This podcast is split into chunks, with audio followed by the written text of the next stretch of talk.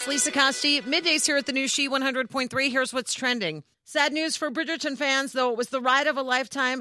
Regé-Jean Page is not returning to Bridgerton for season two. The news was announced on Twitter and Instagram. Even creator Shonda Rhimes weighed in to say, remember, the Duke is never gone. He's just waiting to be binge watched all over again. Nice words, Shonda. I agree. We're all going to miss the Duke of Hastings.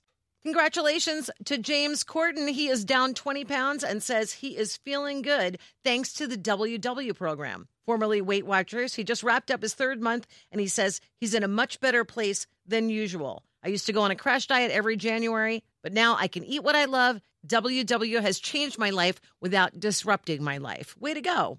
And if you're still looking for peeps that taste like cauliflower, I'm sorry you won't be able to find them. That was just a prank yesterday, a little April Fool's joke brought to you by Peeps and Green Giant. And that's what's trending. Have a great weekend. Don't miss all of our totally rad, awesome, fun throwbacks. Throwback weekend is underway till 5 p.m. Sunday afternoon. Have a wonderful and safe Easter weekend.